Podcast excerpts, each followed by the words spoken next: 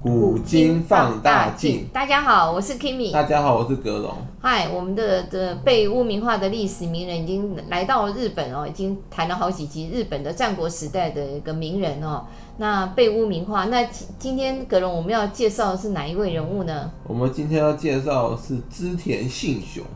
我们都很熟的是织田信长哦。那嗯织田信雄跟织田信长的关系是什么呢？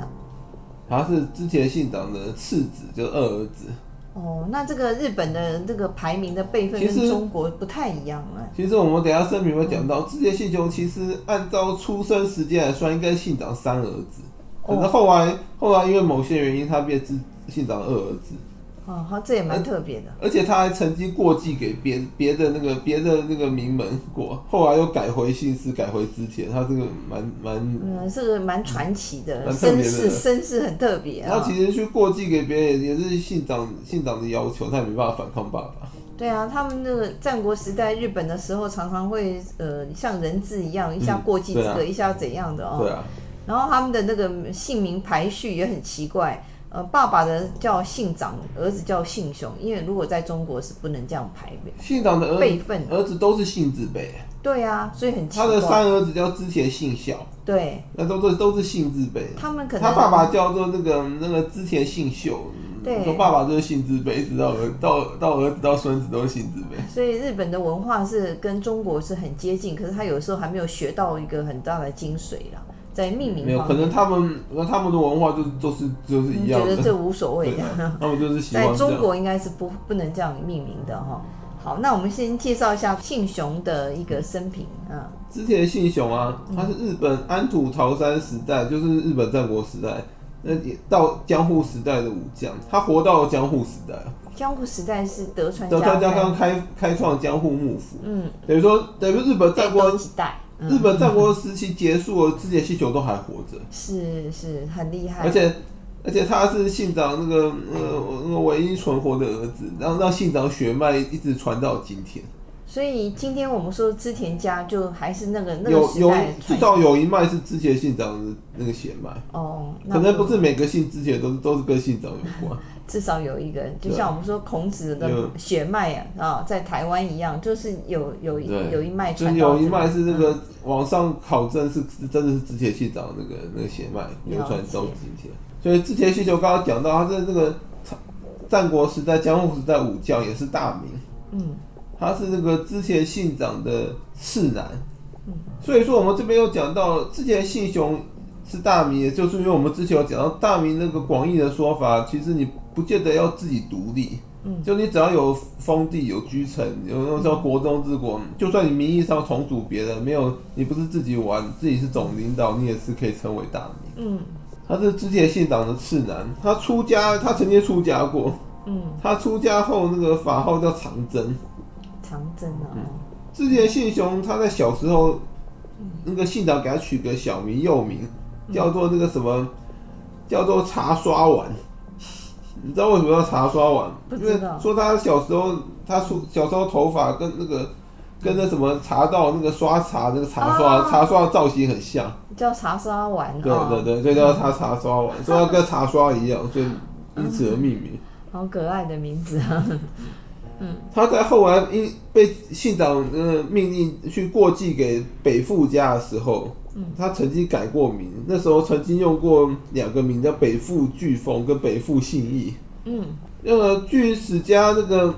考证啊，说其实他应该织田信雄应该算是那个信长的第三子才对。相传啊，嗯，织田那个信雄弟弟织田信孝啊，就是织田信长的三子嘛，嗯，其实比织田信雄早几天出生，他们是不同母亲的嗯对，不同母亲。可是因为信孝的母亲只是个侍女，哦，所以说那个等于说信长信长平常都没有关注他，所以身份比较低不微是，不是什么问题，是因为之前信孝出生了好几天，出生很久，信长都不知道有这个儿子，哈，所以说一直到之前信雄出生之后，可能他去查了一下，才发觉他还有个儿 子。可能因为那时候已经排序说信雄是第二子嘛，所以就只能将错就错，信孝变第三子。差个几天了啊，嗯，所以说，因为他信孝母亲出身太卑微，所以说那个信之前的信秀都把那个位置篡了，变次男了。 因为信长根本不知道有信孝出身这个小孩，他不知道他这个儿子，了解，嗯，所以信孝只能够屈居三 男。三男啊，但是不要小看这辈分，有时候啊，那个你你妈你变变哥哥，有时候就会好像感觉又高高他一等。对啊，继承的时候是比较顺理成章嘛，对啊，所以所以所以在那个之前信长跟他长子死在本能寺之变之后啊，嗯好像之前家其实按照法理第一顺位继继继承人应该是织田信雄才对，没错，因为他是二儿子嘛。对，这是一种继承法，可是还有另外一种是说那个应该让那个让那个什么信长长子的，就他的嫡长孙继承。哦，嫡长孙，像我们这个这个呃。中国的继承是嫡长孙，像孔子的后代都是嫡长孙继承，说是嫡长孙，可其实很多时嫡候，长子、嫡长孙。可是很多时候也也是那个除非长子死了会变成二儿子这个继承。就有时候会变这样，嗯，对啊，其实说穿了，最最后都是看谁拳头大。 哈， 对啊妈，这个你们你法理上说你该继承，可是可是嗯可是有有势力比你大的人不服，就会把你干掉，把位置抢，就这样。嗯， 对啊，对啊，对啊，嗯历史上都是这样玩的，对，没有那错，最后还是要比谁谁拳头大，对不对？因为这个内政部也有针对这个孔子的那个就是奉事官的继承做了一个决定，如果呃。嫡长嫡长子过世，那嫡长子还有弟弟，还有他的儿子是由谁来继承？最后内政部就说由嫡长孙来继承，这样嗯。说是这样说，可是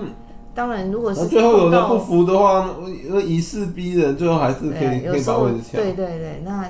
没有错，呃啊尤其是在战国时代，啊，我刚刚讲到信雄的母亲啊，是那个呃信信长的那个妾室，嗯就是妾就对。可是因为很得信长的宠幸啊，嗯，所以等于他地位很像是正室。嗯信雄母亲叫深居吉乃，她是信长最宠爱的一个妾室，所以他其实他母亲地位还算蛮高，因为信长宠爱她。了解。嗯，所以说那个那如果他母所以亲说被宠爱，他应该也会被宠爱啊。对啊，很多时候都母凭子贵，可有时候也是子凭母贵啊。没错如果母亲被宠爱，也会那个让儿子跟着受宠。嗯，所以说，因为这样的关系啊，就信雄的妈妈那个家庭地位高于那个信孝妈妈嘛。嗯，所以说那个什么陈一池啊，篡夺了那个次男的位置，因为你看那个信孝妈妈到底有多不受宠，那生了小孩信长完全都不知道，对啊，你就可以知道对平常对他多不闻不问，多可是多那很奇怪，我觉得很奇怪一点就是，为什么最后织田信长是把信雄就是过继给别人，而不是把信孝过继给别人？那可能是一个诚意问题，哦，因为他把自己最钟爱的，嗯因为之前家家业啊那时候他的长子没有死嘛，对就将将来家业之前家是要交给长子嘛。没错，那长子之外，那个地位最高当然是二儿子啊。没错，所以信长大觉得把二儿子过继给别人，代表说我对你这个北父家有多重视，我把我那种那个仅次于继承长子的那第二个重要儿子给你们了。哦，他为了要对啊表示他的一个诚意的问题对，啊，对啊，没错啊。因为你如果随便给一个年幼的小孩或者什么感觉，让人会让北父家觉得你很没有诚意，想议和。是是是，哦，当时是为了要议和，对啊，一五七零年的时候啊，嗯，织田信雄爸爸织田信长啊，嗯，那个什么进攻北附的时候啊，嗯，可能是因为战况不利，或是他不想打，所以他就后来决定要跟北附家议和啊，了他就让他的二儿子织田信雄延迎娶了那个北附巨教的女儿，就联姻就对了，是然后还让那个还让织田信雄等于说那个什么过继给那个北附家，让他成为那个北附巨坊的养世子，养世子就是也也是类似养子，可是可是他去他在北附家这样过继之后，他有继承权啊嗯嗯，了解，嗯他等于说用这些条件让织田家跟北附家议和，嗯，就对，有就点就像遭停罪停一样战了，停战对。是是是，那时候织田信长还未成年，他也没办法反抗他爸爸，只能够只能够按照爸爸命令去做哦，。你说信雄还没有成年，对啊，是因为日本战国时候啊，你要看一个人有没有成员，是看他看有没有成年，是看他有没有元服。哦，那个时候信雄在一五七零年还没有元服，他等于说还是还算个未成年的人，所谓元服的意思是指有点像成年礼那样。哦，了解，嗯，所以在一五七二年的时候啊，嗯就你要到某个某个年某个年龄才能够举举办元服啊。嗯，在一五七二年的时候啊，那个之前信雄才元服，嗯，他这他这时候因为已经过继给北富家，所以他就改名字叫改了呃自己的名字叫北富长巨逢。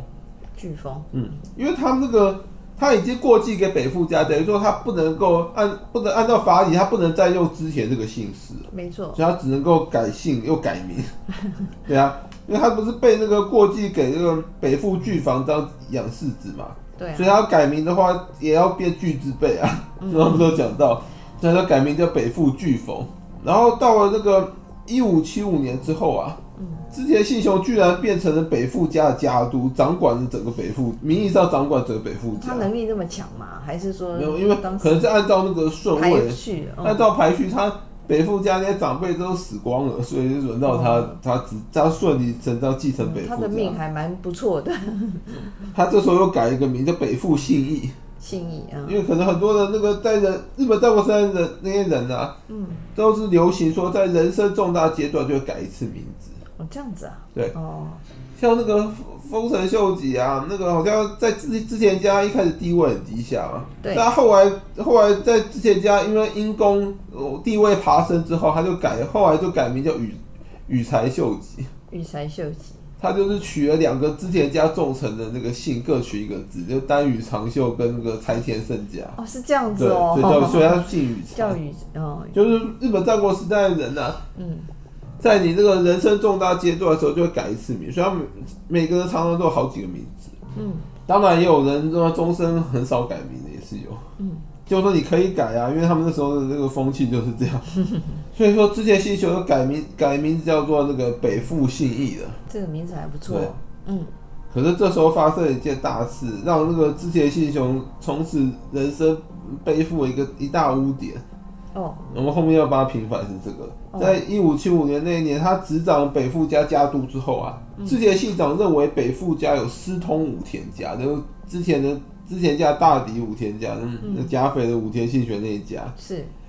所以他居然命令之前信雄啊，嗯，将那个什么北富巨教一家灭族，哎呦，就是说他叫他叫那个等于他叫信雄背叛北富家，对，嗯他说你是家督，你想办法把北富家那个那一系给灭除了，啊给给灭了。嗯因为他怀疑他私通武田家嘛。嗯，然后因为这件事啊，当时信雄的那个妻子啊，那个千代御前还因此自杀身亡。哦，历史上称这件事叫三赖之变。三赖之变等于从此在史书上变成织田信雄人生一大污点。他为什么要牵牵扯到他的太太呢？他没有牵扯太太，他他他没有太太看不他没有要下去嗯他没有要找他太太算账，只是可能因为某些原因，他太太觉得他这样也也活不下去，他就自杀了。哦，三代之变之后啊，从此织田信雄完全取得了北富北富家的势力了。所以说这件事是信雄一大污点，是因为他干完这件事之后，他整个等于说篡夺了整个北富了他，真北的富把这北个富国，家灭了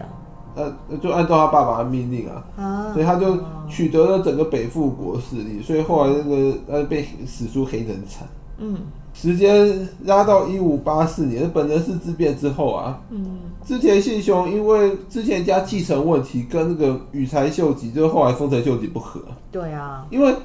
丰臣秀吉是想要立另外一个信长的血脉啊，当那个当之前家继承，就把他推当傀儡，他、嗯他掌实权嘛。对，然后之前信雄认为说，老爸跟哥哥都死啊，我是二儿子，那排继位应该是我第对一，，有一种继承权说法就应该让我继承，这样比较合理啊，是，所以他就他就不服啊。嗯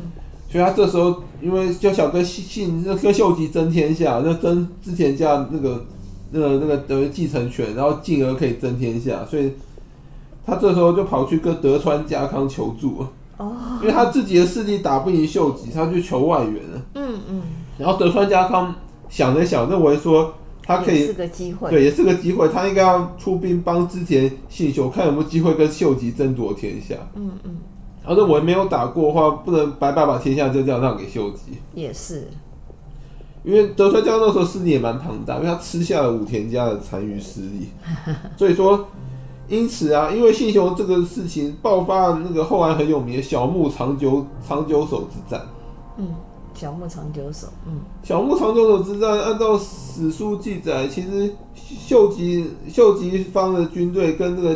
跟那个什么信雄家康联军，其实算平分秋色。嗯因为那个什么，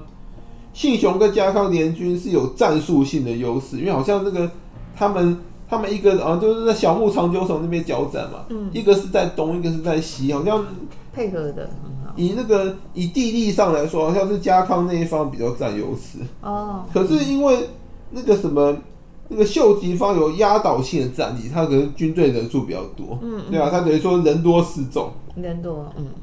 等于说家康跟信雄是有地利，可是可是那个秀吉是有是有那个军队够多，嗯，而且其实秀吉本人还蛮蛮因会为打，蛮会打，因为他是也谋他是略，一路从那个百姓他妈打到变大 名，那个身经百战的，真的，然后又非常狡猾，所以战争因此就形成了僵局。嗯然后嗯，这时候秀吉焦灼啦对，焦灼就僵局，没办法，暂时没办法破局。是，然后秀吉这时候想说，既然战场暂时分不出胜负，我就我就用用用盘外招获胜好了。然后这时候就私下联络织田信雄，说说要说要跟那个织田信雄和谈。然后信织田信雄那个人，按照史书记载说他是个那个很平庸庸碌的人，而且他又他军事能力很差，然后常常他常常又人又不果决，只有举棋不定，所以所以秀吉就就跟他一煽动他，他就煽动他议和，他想一想说，哎、好像不错。然后秀吉又给他承诺一堆那种一堆那种那种那种和谈的对他有利的条件，嗯，所以之他就前心动了这，些气球就心动了。嗯然后他这时候就做了一个非常没有没品的事情，嗯，他那个什么，他这件事没品到我都不想帮他平反。他没有告知德川家康，就私下同意跟秀吉议和，然后签完合约之后，他就直接撤军了。他等于把家康的军队丢在原地对面对秀吉，他就等于也没通知盟友，你你要吗？你要和谈，至少应该跟家康商量一下。家康他也没有，他私下跟秀吉议和，然后议和完也没通知家康说我要撤就军，来个撒尤娜娜对，，他就直接来 跟直接就直接抛弃了家康，把他丢在原地，嗯，那架空真的是等于好像把家家康满放脸错愕放啊，在原地让他死一样。对啊， 还好德川家康也不是简单人物，对对啊不然一定死不定然了。死地，这摆我一道，还是在搞这一套，嗯哼，所以他说非常败坏人品的举动，然后直接直接撤军了，是的，嗯所以造成小牧长久手之战最后等于说是以秀吉获胜告终，因为家康玩不下去，后来。间接让家康只能够跟秀吉臣服，后来就是放暂时放弃争夺天下。嗯，了解。嗯所以，说，信兄就这样子把他抛开盟盟友，自己闪人了。所以解决了这个事情，那丰臣秀吉所以他就等于说完全掌握在天这下件事是背叛了家康背，跟叛跟那个秀吉讲和，对，等于说，那这件事之后，秀吉等于说基本上已经掌握日本天下。没错，嗯然后我们那个什么，我要帮这件需求平反的是，刚刚我们提到那三爱之变啊，嗯那件事其实也不能完全怪志杰信雄，因为志杰信长他爸爸志杰信长是个很强势的爸爸，然后他等于说也是希望别人要对他命令呢无条件服从的，是，所以说他是因为父亲的命令才把北附家灭族的，嗯他也是被逼迫，他没办法反抗。你看连德川家康那么强的人都无都不敢反抗信长，嗯信长叫他老婆跟儿子切腹，说他们俩说他说他妻子跟儿子私通武田家，德川家康居然照办、我的妈， 对啊，所以所以说连家康都不敢反抗信长，那么何况信雄又是信长的儿子，他能怎么办？他只能照办啊。是，所以三代之变其实虽然是他人生一大污点，可是要把他平反一下，是他被他老爸逼迫。那他后来就是呃，跟那个议和，跟秀吉议和，那秀吉真的有善待他吗？好像也没有，嗯就把把他冷处理而已，就没杀他了，因为能处理啊？因为史书评价他是个平庸又又无能的人啊嘛，就就就庸碌的人，你就没有什么威胁啊。嗯，嗯，你杀他大概只会只会有个坏名声，啊因为你杀了那个以前主君的儿子。是。那后来嗯秀吉干脆就放着 他，像信孝都被秀吉逼死啊，性教育太强了啊，因为人家说信之前信孝是评史书评价说他最差，就是说能力跟那个是各方面最像信长的儿子。没错，所以说这个人等于说是个是个幼齿版的之前信长，把他放着不管，搞不好以后会成气候。秀吉只能在斩草还有除根还有办法的时候，赶快把他斩草除根。那反而是平庸的人都活下来了。对啊，我们所以我们后平反第二点就要讲啊，嗯织田信雄这个人虽然不通战事啊，个性又愚蠢愚蠢庸碌啊，嗯，可是就是因为他才能很烂啊，还有那个还有个性方面也很很烂，然后人品又不不好，名声也不好，所以说他才能够在织田家没落之后活下来，大家都不想杀他。包括德川家对，康后来并掌握并天然下，后还对之前信雄还把信长的血脉因此传承到今日， 因为你看他不在小牧长久手在背叛了家康吗？摆了他一道，差点让他居居。可是家康后来开创德川幕府的时候也没杀他，这因为也不大概容易嗯因为大概觉得杀他名声会很差，因为毕竟以前那个哦。主公的，嗯，是以前盟友的儿子，又嗯这所以这就不想杀他，反正他也没威胁，就把他放着，怎么冷处理对，学秀吉那一招，把他丢在旁边当没这个人。所以也造成这个织田家的血脉得以传承下对来，所以说有时候庸碌的人反而能够活到最 后，这是不知道该怎么说。 对啊对啊不知道该怎么说，就跟那个那个刘禅啊，就是太太庸碌了，嗯我就知道你想讲哦，刘司禅，马 司马家都不想杀他，对啊，对啊，对啊，阿斗， 对啊对啊，嗯，了解。因为时间关系，我们我们的肢解新闻就讲到这里是，好，谢谢谢大大家，拜拜拜拜拜拜